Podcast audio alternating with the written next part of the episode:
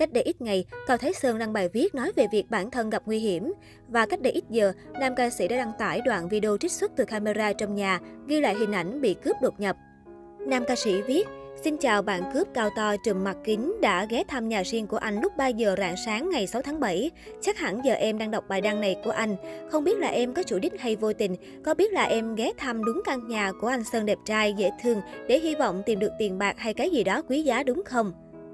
Cao Thái Sơn cho biết, cướp đã phá khóa ban công phòng ngủ của anh, phá két sắt, lục tung các ngăn tủ để tìm đồ có giá trị, nhưng chỉ tìm được niềm thất vọng. Nam ca sĩ giải thích, thứ nhất, tiền mặt của anh chôn hết dưới đất và nhà. Vì thế, em có đập két sắt của anh nặng thì chỉ toàn giấy lộn và nhiều thứ linh tinh chứ không tìm thấy tiền. Em có thể bê luôn các két sắt đó đi giùm anh vì nó quá cũ và không quá nặng. Những đồ có giá trị hơn trong nhà là mấy cái tivi, tủ lạnh. Nếu em có bê được thì cũng bê luôn giùm anh vì anh đang cần đổi sang đời mới hơn. Anh còn cảm ơn hơn, thậm chí cho em thêm tiền công vì đã dọn dẹp bớt giùm anh. Thứ hai, trong nhà với anh nếu các thứ gọi là giá trị thì có các loại rượu vang đỏ ngon sưu tầm, đông trùng, yến đảo và các bộ chăn mền anh mang từ Mỹ về, các kẻ thưởng âm nhạc, chỉ có vậy thôi. Cao Thái Sơn còn cảm thấy tiếc vì hôm đó đi công tác nên không ở nhà để gặp tên cướp mời ly rượu. Cuối cùng, Cao Thái Sơn còn nhắn gửi người đã đột nhập nhà mình. Nhưng thật sự rất tiếc, em vào nhà anh chỉ có vài cái túi Louis Vuitton, đối với em còn chẳng thèm lấy là anh hiểu em thất vọng cỡ nào. Nếu em khó khăn, hãy nhắn tin Facebook cho anh, nói về hoàn cảnh của mình, anh sẽ chuyển khoản qua ngân hàng để giúp đỡ đúng nghĩa. Anh khởi tâm xin chuyển lời khuyên, hãy từ bỏ công việc này đi, lỡ một ngày bị bắt vào bốc lịch thì khổ cả gia đình em nhé. Nhiều netizen cũng bình luận khuyên nam ca sĩ nên cẩn thận hơn khi bị cướp đột nhập vào nhà. Cao Thái Sơn từ lâu đã nổi tiếng là đại gia khét tiếng của Vbiz. Anh cũng được biết đến là một trong những nhà đầu tư bất động sản thành công nhất nhì showbiz Việt.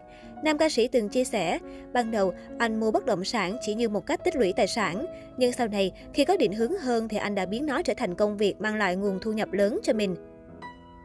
Đầu năm hai không hai không, Cao Thái Sơn mới tậu nhà mới nằm trên mặt đường gần bãi biển Mỹ Khê, thành phố Đà Nẵng. Đây là căn nhà thứ hai của anh tại thành phố biển.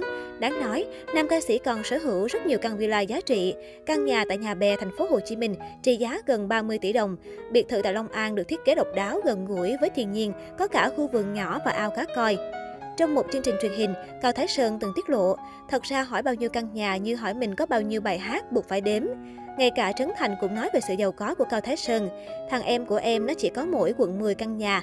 Tính sơ sơ từ đây qua Mỹ, mỗi thành phố một căn nhà thôi, đếm đi, tôi không biết làm toán. Tuy nhiên, Cao Thái Sơn cũng khẳng định, tài sản giá trị nhất của anh không phải là có bao nhiêu căn nhà, hàng hiệu hay tiền trong ví. Chính sự nghiệp âm nhạc đã có cùng sự trân quý của các fan giúp tôi theo đuổi niềm đam mê và tạo dựng giá trị sống. Thời gian qua tôi có phần lặng thầm so với sự sôi động của thị trường nhạc Việt. Thế nhưng cũng chính trong thời gian này tôi đã tìm tòi và học hỏi những điều mới, thay đổi mình, đồng thời tích lũy kinh nghiệm quý giá ở nhiều lĩnh vực, anh nói.